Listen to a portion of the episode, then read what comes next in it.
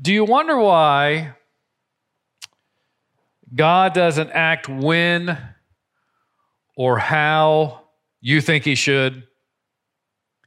Do you find yourself at times asking God questions? Do you find yourself worshiping anything other than God? If your answer to any or perhaps all of those questions is yes, then you will easily identify with Gideon. Gideon wondered why the people of Israel, God's chosen people, found themselves in such a mess. He asked God question after question, and he was guilty of worshiping false gods. And if we're honest, we see ourselves in Gideon. But do you wonder how God responds or how God reacts to his people who question his ways, who question his timing, and take the worship that belongs to him alone and squanders it on false gods?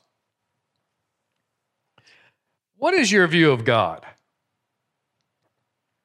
Many people have a distorted view of who God is. They have a distorted understanding of who God is. Some believe that God is nothing more than a harsh and cruel taskmaster who is just waiting for us to go against him, who's just waiting for us to step out of line so he can whack the world with a plague or a pandemic or send a massive disaster our way. Others believe God is more like a grandpa. He's a kindly old gentleman who's sitting on the front porch of heaven in his rocking chair. And sometimes he's amused by the actions of his creation, other times he's annoyed by the actions of his creation. But he's either powerless to do anything about it or he's just simply un- too uninterested to do anything about it. So, where can we turn? Where should we turn to learn the truth about God's characters? To God's character, excuse me. Well, we turn to the scriptures. It is in the scriptures that God has chosen to reveal himself to us. And Judges chapter 6 pay, paints a beautiful portrait of the character of God.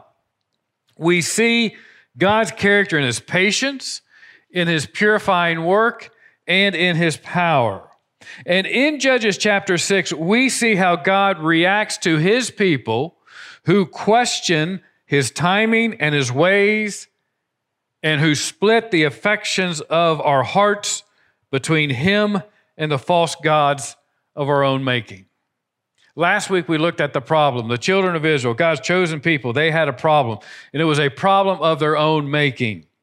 Remember, they had disobeyed the clear command that God had given to them.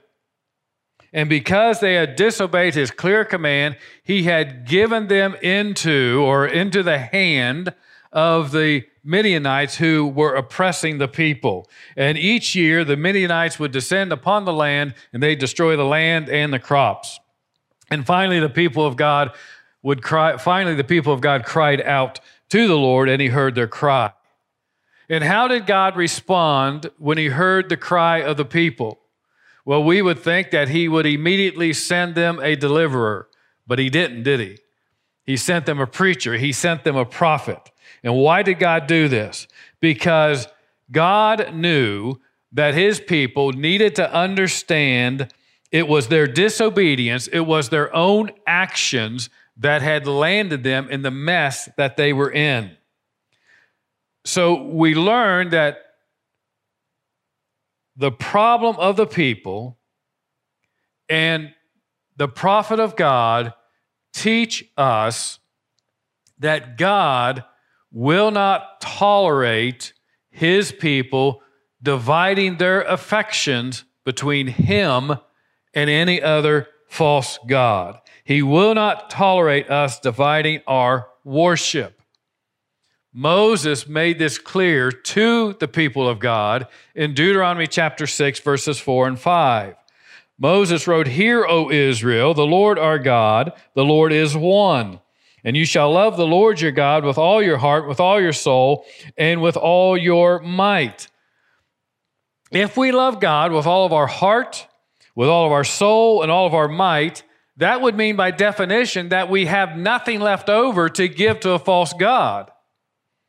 So if we love God the way that God tells us to love Him, you know what? Idolatry is not an issue for us. But how did God respond? How did God respond to His people when they disobeyed His command to love Him with all their heart, soul, and might? Well, there's two things that we see that are apparent in the text. First one we looked at last week, and that was we see the judgment of God on the people of God for their disobedience. Make no mistake about it. The Midianites came and were used by God as an instrument of his righteousness, of his righteous judgment against the people. Second thing that we see is the patience of God. And that's really going to be our theme for today is the patience of God. Now, do you know anybody who tries your patience? Well, if you're a parent, certainly you do. If you're a parent, you tell your, chi- your children to do something, and many times, what do they do? They may ask questions they keep asking questions, or they're just asking for more information, or perhaps they're making excuses. You know what? It's very easy to become frustrated with them. What happens to your children when they're younger and you want to get them uh, ready for bed? You want to put them to bed all of a sudden you think they've just come out of the Sahara Desert and they're dying of thirst and they, they've got to have something to drink and they've got to have more to drink. Or perhaps starvation has suddenly set in right around bedtime and they've got to have something to eat. And maybe you think to yourself, or perhaps you say to them, You're trying, you're beginning to try my patience. If Gideon were one of your children, you'd be tempted to say to him, You know what, buddy? You're trying my patience. When the Lord God of Israel came to Gideon and said to him and told him that he was going to deliver God's people from under the oppression or out from the oppression of the Midianites, Gideon kept asking for signs. And as we examine how God responded to Gideon, we learn a lot about the patience of God. Think about this God had every right to say to Gideon, Now look, Gideon, I told you once that should be enough. Gideon, don't make me come down there and give you a sign. But God didn't do that, did he? Now, let me take a little sidetrack here for just a moment. There are a couple of errors that must be guarded against when reading, teaching, or preaching from the Old Testament. First of all, we must guard against taking events from the lives of Old Testament personalities and turning them into moral examples for us to follow. Certainly, there are qualities in the lives of Old Testament characters that we can learn from, and some that we can even imitate. Some we should do, and some we shouldn't do. But the Old Testament was not given to us as a set of moral stories. Uh, the Old Testament is not some kind of spiritual Aesop's fables. The, uh, the Old Testament is the ongoing revelation, the unfolding of God's revelation of the plan of redemption. And it is through the plan of redemption that we learn the character of God. Second thing we need to avoid, and that is this we must not be so quick to condemn the actions of the personalities of people in the Old Testament for what we perceive to be character flaws. Despite what you may have heard about Gideon, he demonstrates some admirable qualities. And there are two extremes that we can go to, and therefore two mistakes we can make with characters from the Old Testament. One extreme is we simply condemn them for being human. The second extreme is we hold them up as such moral examples that you're almost encouraged to be a Superman. You ever heard a sermon and told you to dare to be a Daniel? And Gideon is a prime example of this kind of bias. We see Gideon asking for signs, and immediately we jump to the false conclusion that his questions, that his asking for signs, they're nothing more than expressions of his doubt and a man of weak faith. But if we do that, you know what we're doing? We're not only condemning him, we're condemning ourselves for being human. And when you dig below the surface, you will find that there is real wisdom in Gideon's actions. So we have to ask ourselves was Gideon wrong? And again, there's this, there's this clear and present danger of, of making the mistake of mistaking the actions of Gideon. And I think that's what many people have done, and I don't want you to make that same mistake. Here's something that we must learn to do. And this, I know this is difficult, especially when we read a, a story or an account from Scripture that, let's say, that we're familiar with perhaps from our flannel graph days or our Sunday school days, such as Gideon's story. We must work very hard to set aside our presuppositions about what we think we know about this story and carefully examine why Gideon, in this case, behaved in the way that he did. The question is that we need to ask of, about Gideon is what was his end game? Why was he asking for these signs? After all, Gideon knew what God wanted him to do. God was very clear. So, was Gideon acting like one of your children and employing stalling tactics? Was he saying, God, you know, I need just one more drink before I do this? God, I just need one more cookie before I do this? Was he after more information? I don't believe that either of those things are true. So if Gideon isn't asking for more information, what was he after? He was seeking confirmation. He was seeking confirmation that it was indeed the Lord God of Israel who is asking him to do these things. Now, why do I say that? Well, Gideon explains it to us in verse 17. Look at verse 17. Gideon said, If now I have found favor in your eyes, show me a sign that it is what? You who speak with me.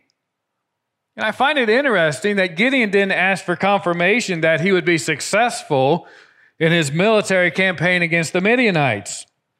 At this point, that's not what concerns him.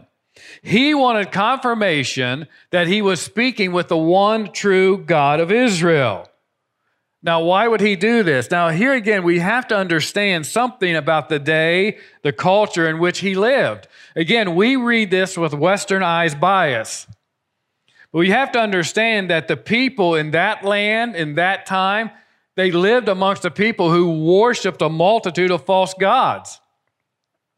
In fact, from this account here, we see where the people of God also were worshiping false gods. Now, listen, they worshiped the false gods because, and on some level, they believed that they were real. So Gideon is just expressing a desire to be assured that he really is talking with the Lord God of Israel. He wanted to make sure that he was dealing with the angel of the one true God of Israel. So I ask you, when he asked for a sign, was his asking for a sign a lack of faith or a demonstration of wisdom?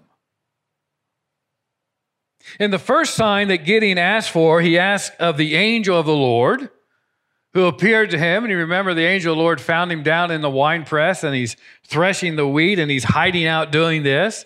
And the angel of the Lord comes to him and refers to him as what? Mighty man of valor.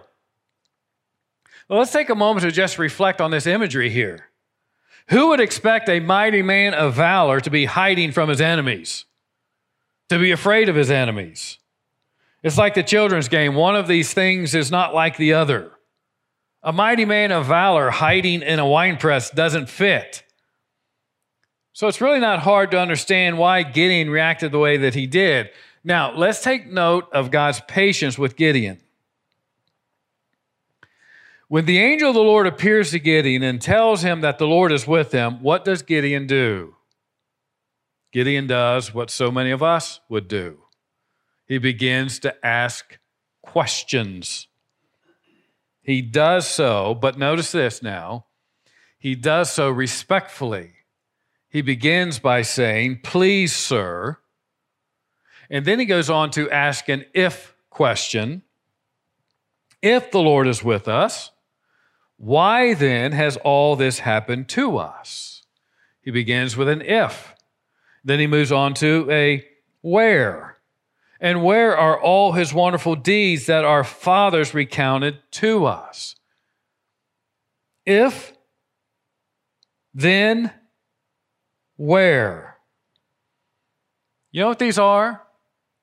These are questions of frustration and forgetfulness. Gideon is frustrated over the seven years of oppression and devastation that he and the people have endured from the Midianites.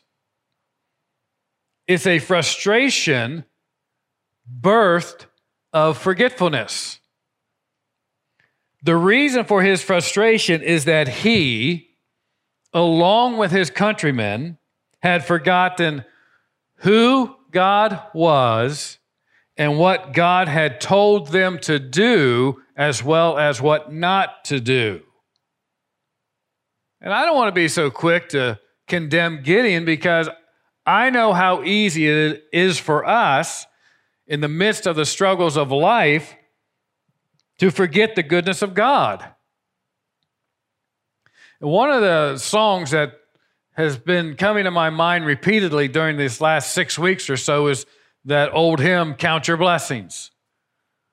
Remember the, how the first verse goes? When upon life's billows you are tempest tossed, when you are discouraged, thinking all is lost, what's the songwriter's advice? Count your blessings, name them one by one, and it will surprise you what the Lord has done. So I wonder if you've taken any time since I say the last six weeks, since all of this has kind of started, to stop and count your blessings. And I wonder what would happen to your outlook? What would happen to your attitude if you would take some time later today or in your time meeting with Jesus tomorrow morning and just begin to count your blessings and you thanked Him for each one of them? You think about the scriptures. Why did God repeatedly tell the children of Israel that they needed to remember what He had done for them? Because He knows how quickly we forget His work on our behalf. We endure six weeks of discomfort and we forget all the other years of his blessings. I wonder if we've been more like Gideon and have we forgot what we know to be true about God? Forgetfulness leads to frustration. And if you're feeling frustrated right now, if things aren't working out the way that you had hoped by now, perhaps you need to go back and remember what God has done for you in the past and what God continues to do for you in the present. And it's not like we lack knowledge. In the scriptures, God has revealed his law, God has revealed his will. He tells us that obedience brings blessing.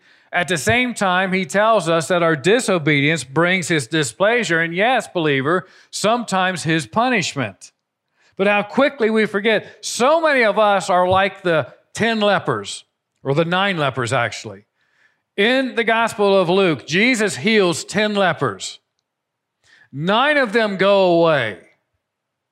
One of them returns and throws himself at the feet of Jesus and thanks Jesus for healing him of this awful disease. And Jesus said, What happened to the other nine? I wonder, where are you? Are you the one? Or are you the nine? Did you go on your way? Or are you returning back to Christ and thanking him for healing you of that terrible disease called sin. When we sin, when we disobey and suffer as a result of our actions, how quickly we can forget the blessings of God and how quickly we can become frustrated. And like Gideon, the reason for our frustration is our forgetfulness. You say, now, wait a minute. Where do we see the patience of God in all of this? We see the patience of God in the fact that God allowed him to ask his questions and to vent his frustrations. God let him vent. He let him ask questions that when I read them, I think, Gideon, you're accusing God. If God is with us, why has this happened? And where are all these wonderful deeds?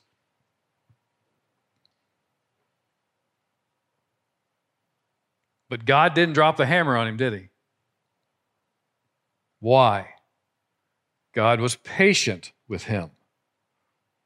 And God reveals himself as a God of really great patience all throughout the scriptures. And we could look at a number of verses, but let's just look at one from Peter, 2 Peter chapter 3.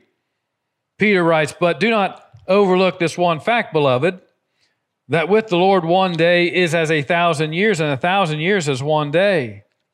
The Lord is not slow to fulfill his promise, as some count slowness, but is patient toward you, not wishing that any should perish, but that all should reach repentance. God is patient with us to bring us to repentance. And we also see God's patience in the fact that Gideon wanted God to provide immediate deliverance from the oppression of the Midianites. But God understood that the Midianites were not the real problem. God was patient enough to deal with the internal problem of the people. They had divided hearts. They tried to worship him and worship Baal and Asherah at the same time. That was a real problem that needed to be dealt with first. And what you and I, as believers, need to understand is so many times we cry out for deliverance from whatever it may be. But God knows that unless the internal problem that's causing the external problem is first dealt with, we will find ourselves right back in the mess that we were in before He delivered us. We're addicted to sin. And unless we get the cure from sin, we'll be right back in the soup. So God demonstrates patience by dealing with the internal problem of the people before he deals with the external problem the Midianites. And God's patience, beloved, is always for our good. So Gideon asked the angel of the Lord to not depart from him until he's had a chance to cook him a meal and present it to him. Now, again, this may seem rather strange to us, but what Gideon was doing, he was making an offering uh, to the angel as part of receiving the sign that it truly was God who was speaking with him. So he prepares the meal and he brings it to the angel. What does the angel do? The angel says, All right, I want you to take the meat, and I want you to take the unleavened cakes, and I want you to put it on the rock. And then I want you to take the broth and I want you to pour it over the meat and the unleavened cakes. In other words, I want you to saturate this meat and the unleavened cakes with the broth. In other words, he's going to soak it down. And when Gideon did that, what did the angel of the Lord do? He reached out with the tip of his staff. And the moment he did that, the Bible tells us that fire sprang up from the rock and totally consumed the meal. Then the text tells us the angel immediately vanished. His work was done. See, Gideon was seeking assurance. That's why he asked for the sign. But when he got the assurance, he's terrified. As one commentator said, his assurance turned into alarm. Look at verse 22. Then Gideon perceived that he was the angel of the Lord, and Gideon said, Alas, O Lord God, that's an exclamation of fear. For now I have seen the angel the Lord face to face. Now, why does he include the face to face? Because the Bible was clear. People of Israel understood you can't see God's face and live. And so it was at this point that Gideon realized that he, that he had indeed been talking to the angel of the true God of Israel. And what's his response? The only proper response. He builds an altar there and he worships. So God demonstrates his patience with Gideon when he asks his questions and when he asks for the sign. But Gideon's not done asking for signs. This time, it has to do with the famous fleece. When the angel of the Lord first appeared to Gideon, he told him that he was going to deliver the people from the oppression of the Midianites. So the time had come for Gideon to take action against the Midianites. In verse 33, Scripture tells us that the Midianites, the Amalekites, and the people of the east came, they crossed into Jordan, they crossed over the Jordan, and they settled down, they camped in the valley of Jezreel. Then verse 34 tells us that the Spirit of the Lord clothed Gideon, and as a result, Gideon sounded the trumpet. So the picture here is the Holy Spirit comes upon Gideon to empower him for leadership for the battle and we know this really happened because Gideon, the man who was recently hiding in the winepress, grabs the trumpet and blows the trumpet. He's calling the people to battle. He's getting them ready for, to fight. But before he goes into battle, Gideon asks God not for just one more sign, but for two more signs. You would think if God were like us, and thankfully he's not, that God would have been frustrated with Gideon. You would think that God could say, Look, I burnt up the meat and the cakes and the broth. What more do you want? But God didn't do that. God doesn't rebuke him. Look at verses 36 through 40. Then Gideon said to God, if you will save Israel by my hand, as you have said, behold, I am laying a fleece of wool on the threshing floor. Now, isn't it, isn't it interesting? He's moved from the wine press, he's moved from hiding, he's back on the threshing floor, he's back out in the open. If there is dew on the fleece alone, and it is dry on all the ground, then I shall know that you will save Israel by my hand, as you have said. Now, notice, without any fanfare or commentary, what's the scripture say? And it was so. There's no displeasure of God noted here. There's no rebuke of God noticed, uh, noticed here. There's no frustration of God here. And it was so. When he rose early next morning and squeezed the fleece, he wrung enough dew from the fleece to fill a bowl with water. Isn't that, isn't that crazy? It wasn't just damp, it was soaked. It's like God said, hey, this is, this is okay. You want water? I'm going to give you water. Then Gideon said to God, Let not your anger burn against me. Let me speak just once more. Please, let me test just once more with the fleece. Please, let it be dry on the fleece only, and in all the ground let there be dew. Again, no frustration, no consternation from God, no heavy sighing, no rolling of the eyes. And God did so that night. And it was dry on the fleece only, and all and on all the ground there was dew. So Gideon asked not for just one sign, but two signs. And many have taken his asking as a demonstration or an illustration or an example of weakness, as a sign of his lack of trust, and he doesn't have any faith in God. But what if that's not it at all? What if these signs that Gideon asked for were simply his way of seeking assurance from God? So, well, why do you think that's what's going on here? It comes down to the false gods of Baal and Asherah. Baal, which was the dominant god of the Canaanites, he was known as a nature deity. He was known as the weather god. The clouds were said to be his entourage. And lightning was his weapon. He was known as the king of the gods. He was also known as a fertility god, affecting the production of crops, livestock, and even human reproduction. And then we have Asherah. She was known as the goddess of the sea. She was known as the one who treads upon the seas. She was also known as a fertility goddess.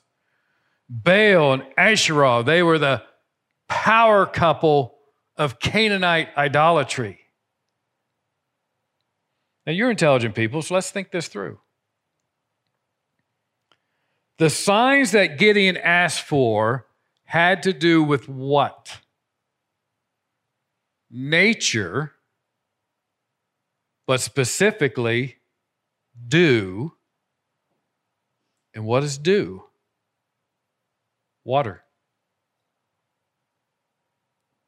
Could it be that Gideon asked for God to demonstrate his power by the controlling of the location of the dew? Why? Why would this be important to him? Again, dew is water. Baal is the god of the thunderstorm. Asherah is the goddess of the sea. What is that all about? Water. Water. He was wanting, by asking for these signs, he was wanting to make sure that the God of Israel, and I don't say this irreverently, but he was wanting to make sure that the God of Israel was powerful enough to get the job done. If he was going to go against the Midianites, he needed to know that God, the God of Israel, was powerful enough to accomplish the assignment. He wanted to see if the Lord God of Israel could demonstrate clearly and convincingly that he was superior to Baal and Asherah. And in light of what God was asking him to do, he wanted to be assured of God's promise to save Israel through him. Dale Ralph Davis says he is hesitant, not unbelieving. It's not the absence of faith, but the caution of faith that we see here. So now, can we fault Gideon? I think he's wise. Now, keep this in mind. Please keep this in mind. Gideon's actions then are not normal for us today. This is not how we as believers are to interact with God today. When we're seeking the will of God, we should not presume upon God and put out our own fleece, whatever it may be. Why? Because we have, as Peter describes it, a more sure word of prophecy. What is that? It's the scriptures. How do we determine the will of God today? By the scriptures. God has revealed not only his character, but his will in the scriptures. That was a unique event that took place one time in history, never to be repeated again. So please do not take this as normative. When you're looking for the will of God, do not, do not, do not put out a fleece. You're probably going to be disappointed. What we take away from this passage is that God is not afraid to stoop down and reassure us in our fears. I mean, when you read this thing, when you try and read it with fresh eyes and a fresh, fresh perspective, you can't help but walk away noticing the fact that God is not upset with Gideon at all.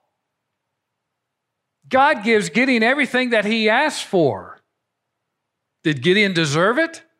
Frankly, no. But God was gracious, God was patient. There's a real lesson to be learned there.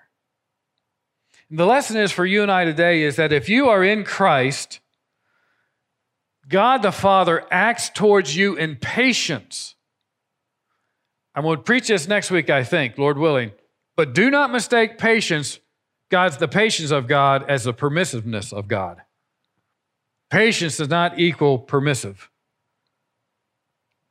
God is long suffering with his children. But here's something that we need to understand. What if a person is not in Christ? What if a person is not a Christian? Is God patient with them?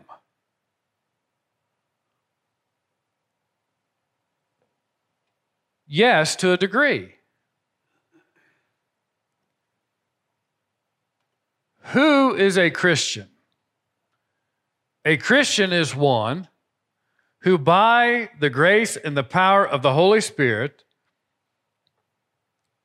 he has shown them that they can't make themselves a Christian and that they're not a Christian because of some family affiliation. In other words, just because grandma is a Christian doesn't make you a Christian. Just because daddy is a preacher doesn't make you a Christian. Just because daddy's a preacher doesn't make him a Christian. And I want to say this as delicately as I can. The fact that perhaps an unsaved one is hearing my words today is a demonstration of God's patience toward you.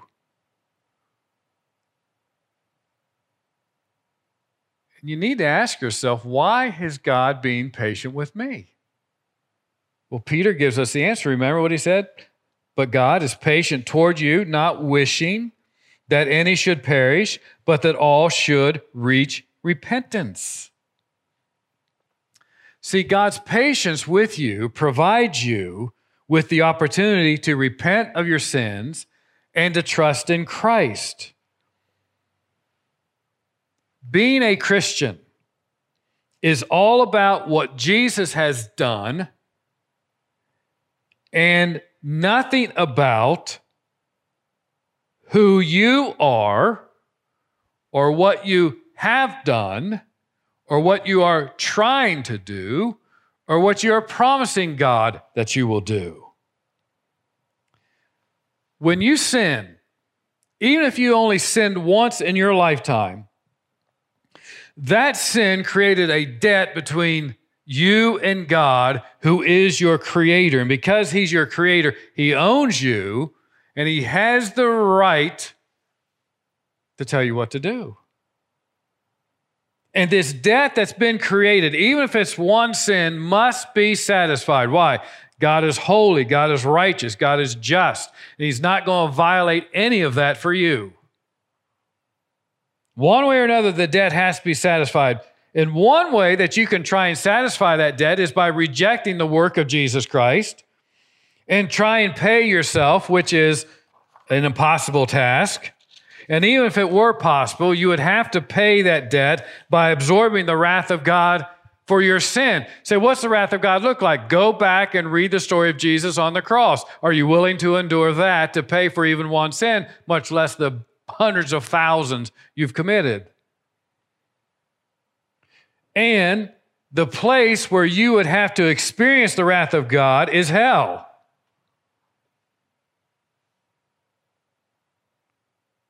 Or your debt can be satisfied. The debt you owe to your Creator can be satisfied if you acknowledge that you are powerless to pay the debt and trust in Christ. Now, you have to do a couple of things. Number one, you have to repent of your sins.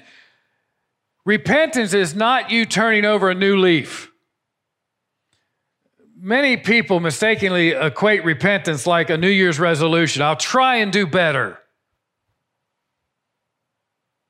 Repentance is not you trying to convince God of just how good you are. Repentance is not promising God, I'll never do that again, because you will do it again. Repentance is turning to is turning from self and turning to God and trusting in Christ as your only hope of salvation. Say, well, what does it mean to trust in Christ? First of all, it has absolutely nothing to do with something you attempt to do on your own. There are not enough good works to save you. You don't try and reform your behavior. Nor do you try and convince yourself emotionally that you have enough faith to believe in Christ. How many times have people said, just believe, just believe, just believe? You can't believe apart from the work of the Holy Spirit. Rather, to trust in Christ is just the opposite. You empty yourself of any and all thoughts of self righteousness, of any and all attempts of good works meriting your salvation. Trusting in Christ means that you receive what God provides for you in Jesus and not what you can attempt for yourself. If you rely upon yourself, even some so called decision, some sinner's prayer, some baptism, if you're relying upon anything other than the finished work of Jesus Christ, you're not a Christian. Say, I don't like this. I'm not so sure that I get much pleasure. I don't get any pleasure out of saying it. But it's my responsibility as a minister of the gospel to let you know yes, God is patient, but one day that patience will run out. You cannot clean a white shirt with muddy hands, and that's what many people are trying to do. And in the end, you're still have nothing but filthy rags. Yes, God is patient, but do not presume upon his patience. The Bible says today is the day of salvation. The Bible says flee the wrath to come. And it doesn't say you can wait a while while you flee that wrath. No, you flee the wrath to come right now. Death is real, wrath is coming, but so is the salvation that God extends to you through Christ. God is patient, but do not presume upon his patience.